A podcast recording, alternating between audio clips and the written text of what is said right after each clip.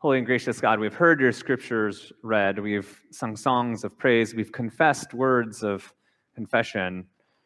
We pray that you would continue to speak to us through the grace that you offer that goes before us, that we might hear a word from you and be transformed by it, and that the meditations of my heart and the words of my mouth be pleasing to you, O, Lord our God. Amen. Amen.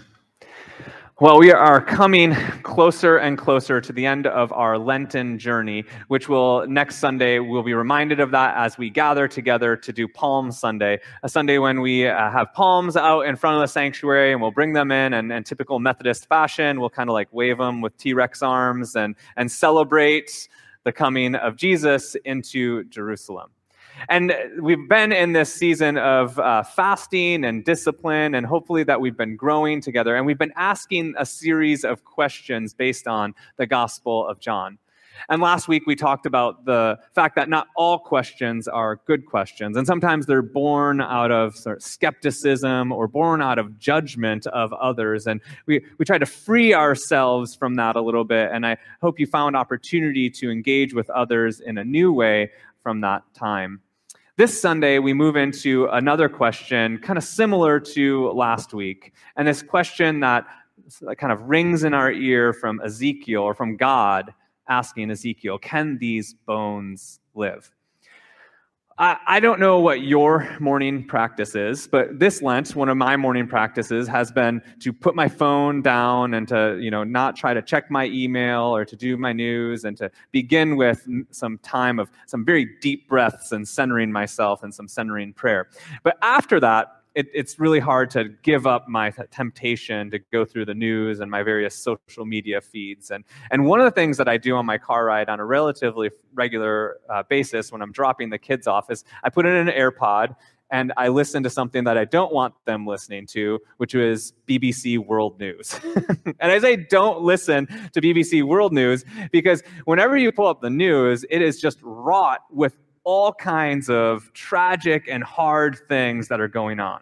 And, and, it doesn't even matter what news outlet you listen to, it's just there. Whether it's, you know, whatever your favorite is, you know what I'm talking about. You kind of quiet it down because all of a sudden your kid will be like, what does it mean to uh, like have a you know economic disaster or you know why are they doing those things then you have to go on a the rest of your car ride is all explaining what's happening in there not that that's bad but that sometimes i'm just trying to take the news in the morning so it is not difficult then for me as someone who listens to the news and tries to get into that as i'm sure many of us to know that the question that god asks ezekiel is born a long time ago but rings new every year with every time you open the news. See, the Hebrew people at the time when Ezekiel was prophesying, although it was written, you know, questionably when it was written, but it was supposed to be taking place when, when the Hebrew people were exiled in Babylon. They had been kicked out of their place and they had gone into Babylon, and only a few remained in Jerusalem area. And the whole project from the Babylonian Empire was to remove the people from their place of land and their heritage so that they could control them, so that they could have them, you know, learn the new culture of the Babylonian Empire and the Babylonian people and, and have the new food practices and the new traditions. And as you do all of those things and you're removed from your place, well, then you're more sympathetic to being occupied because it's no longer being occupied, it's just being part of a nation. And so, as they're in this project of the Babylonian Empire, the people, both in Jerusalem and then the people that are exiled, begin to lose hope. And rightly so. They lose hope because what good can come of God's people if they forget their own traditions and their own customs?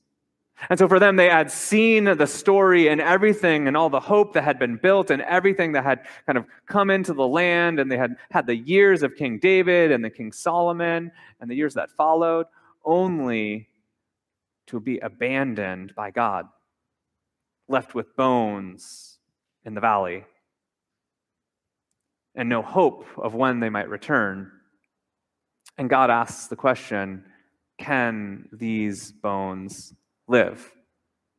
Fast forward some years to Jesus and this situation with uh, the one he loved, Lazarus, a dear friend, at least according to the Gospel of John, and Martha and Mary, who are dear to him as well. And this Lazarus gets sick, and Jesus decides to continue to do what he's doing and doesn't drop everything to go back. And everyone loses hope. They had seen Jesus heal the blind. They had seen Jesus, you know, uh, raise the man that was a quadriplegic and start walking on his way. They'd seen Jesus do all sorts of things, but in antiquity, there was one thing that was clear, and that was death was death. And that was it.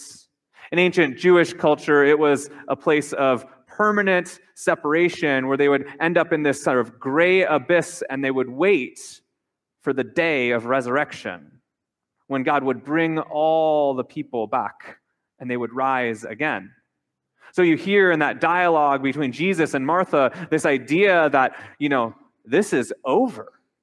Like, why didn't you come? Why did you just wait? Because he is dead and there is no returning from that except for the day of resurrection, which is when, you know, Jesus says, Don't you believe in the resurrection? I'm the resurrection and the life? And she goes, Yeah, but that's who knows when. That doesn't fix what has been wronged now. Fast forward some years still, and one of those BBC kind of stories that's in my ear is not too different than that of the story of the exiled Jews. I don't know if you've heard in the news about the war that's going on in Ukraine. But one of the things that kind of caught me off guard is that I didn't realize until just the other week when Vladimir Putin had been charged with crimes against uh, war crimes that his very project that he has been doing during this time has been they've been taking Ukrainian children and sending them to camps in Russia to do exactly what the Babylonians did to raise them within a you know Russian nationalist school system so that no longer are they oppressed captives but they're people that want eastern Ukraine to be part of Russia. He's taken his notes from history it seems.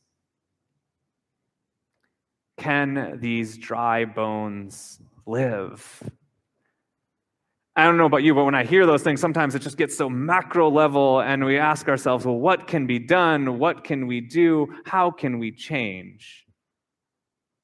And we find ourselves asking both the questions of Martha and the questions of the Hebrew people. Well, what's dead is dead, what's done is done. How can these dry bones live? And to uh, add a little bit more salt to the wound, what makes it even worse is that many of us, maybe not us, but those who we know, have lost hope in the church as to be the answer for it. Because we've seen how the church has not been the solution to so many problems throughout history. Just the other day, I was talking to someone who was in the office just back there with me, and we were talking, and they were talking about their experience in the church and how raising their kids. And you know, they happened to be a Roman Catholic and, you know, had difficult time raising their kids Catholic because they had all sorts of questions about the Crusades that she couldn't faithfully answer. Crusades, a time when the church had done all sorts of things that we don't want to talk about or put in the ear when the kids are around. And not just that, we've been on the wrong side of history for a number of issues and find ourselves kind of scrambling to figure out who we are in the midst. And many people have lost hope that the church can be the church, can be the hope in the world. Remember, I was moving from North Carolina to Hawaii, or thinking about moving from North Carolina to the CalPAC region of the United Methodist Church, which is Southern California, Hawaii, and Guam. And, and we were going to North Carolina. We have Duke Seminary. They had, you know, paid their entire budget next year for their annual conference. So they're just like living off of what they had already raised. And, you know, things are going well there within the churches. And so I was considering moving to the Calpac region of uh, the United Methodist Church. And if you don't know that the Calpac region and the Western jurisdiction is not, you know, has ample amounts of money just kind of like there and christendom has begun to wane and many churches are lowering in attendance and finding their pews emptier than they were before and it was kind of a, a hard time and so I remember meeting with the district superintendent of the South District. He's actually the assistant to the bishop now. His name is Reverend John Farley. And I was meeting with him and talking about the landscape. And he was very clear it's dry bones here in Calpac that Christendom had been had fallen and people were no longer in the sanctuary. The questions and the, the problems that people had seen with churches, you know, they reign and people are just not really interested in coming back into the pews. But then he uh, gave me some hope in that conversation. He goes, But, but Brian, I think this is the perfect time to come to Calpac. Because just after a volcano has wiped out all the vegetation on the land, there begins to spur up green seedlings. New vegetation comes, and what was nothing but death and destruction or doom and gloom became possibility for new life to poke up he started talking about the new ministries that they had been starting. He started talking about that there had been more non English speaking churches and collaboration between diverse groups that were worshiping together, whether it was Hispanic, Korean, English, Tongan, that they were gathering together and worshiping. He says, Yeah, but Brian, there's hope popping up here and now. And the church can be a piece of that hope.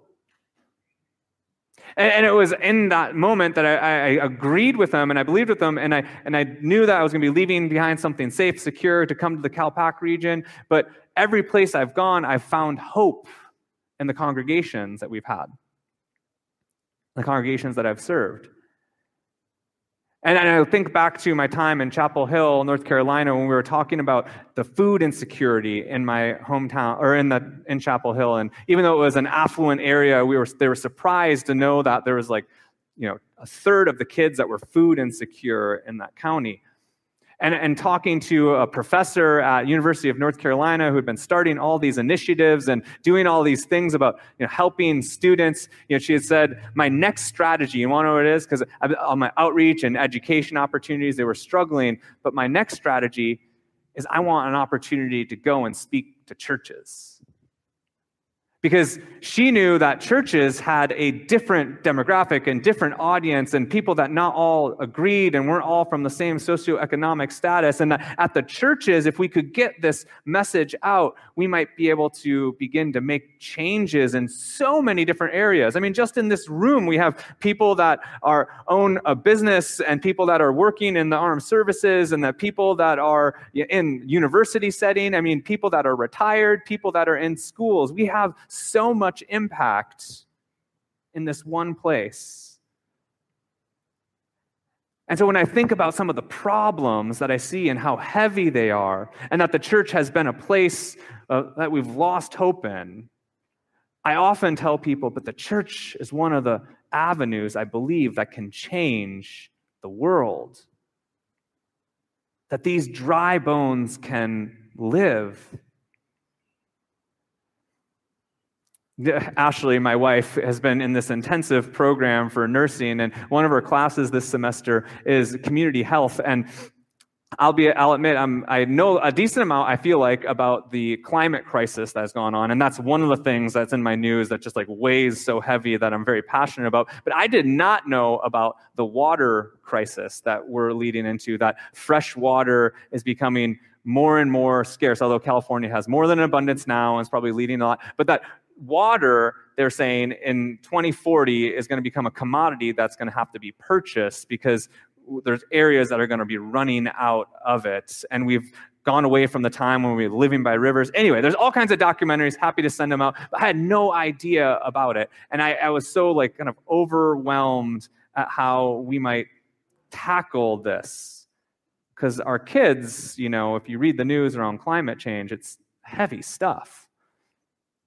But then I remembered, well, coming on Sunday, we're going to be talking together about this question can these bones live? With a diverse community, and perhaps we can plant a seed to say, oh, I didn't know about climate crisis of around water. Google it. Go find it. We'll send it out some out in the email coming up. Learn about it. That you might make some small changes. And we might start seeing in your life how we together might tackle something huge.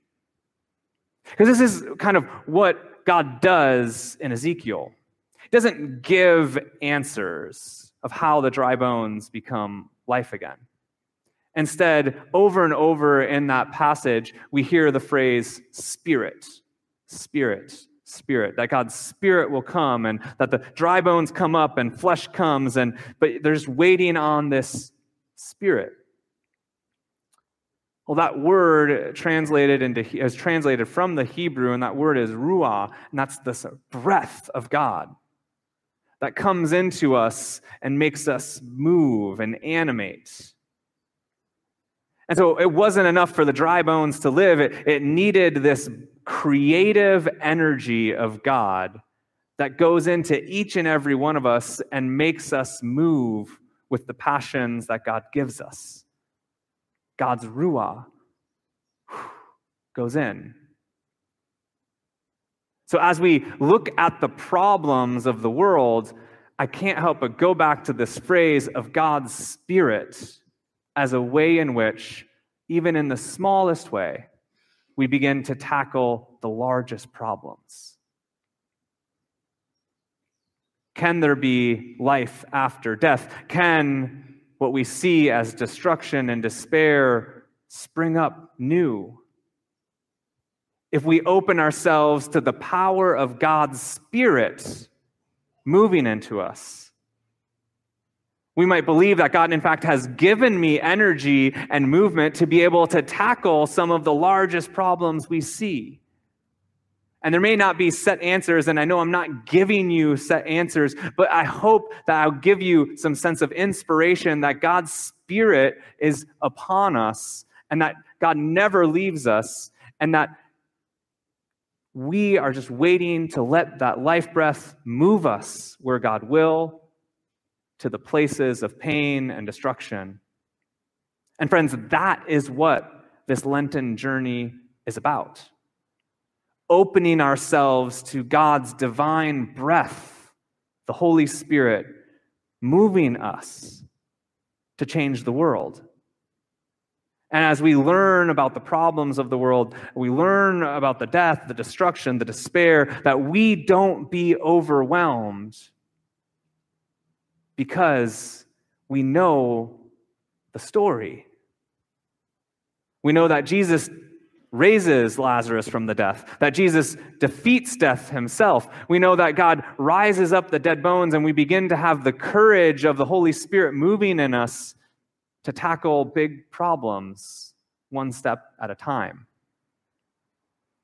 Lent is a time when we might believe the power of the Holy Spirit to change the world, might have the audacity to hope that change is possible even when it seems impossible. And as we move throughout the journey into Palm Sunday and into Easter, we also have to remind ourselves that our expectations of the way things ought to be or ought to become are often the obstacles to the work of God.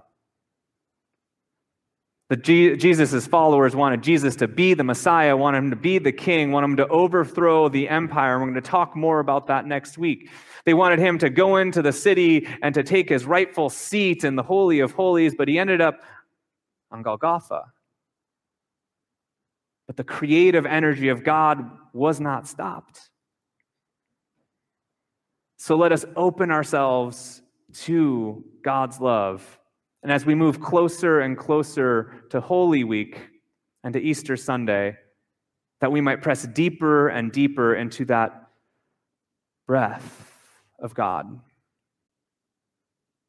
And perhaps find, and then pray to God, breathe into me your breath of life, that I might have the creative energy and life to change the world.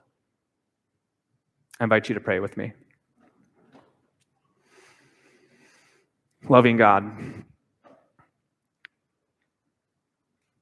we can't help but wonder in the face of tragedy and the news that we hear, wonder if it's worth or if it's possible to have hope. But as we look in the stories of old, we're reminded that devastation and despair are nothing new. And yet, over and over again, you encourage your people to remember that you make all things new. And just like when we were baptized into the love that you offer us in God or in Christ, there is always possibility for newness of life. So let us maintain hope. Not give in to despair,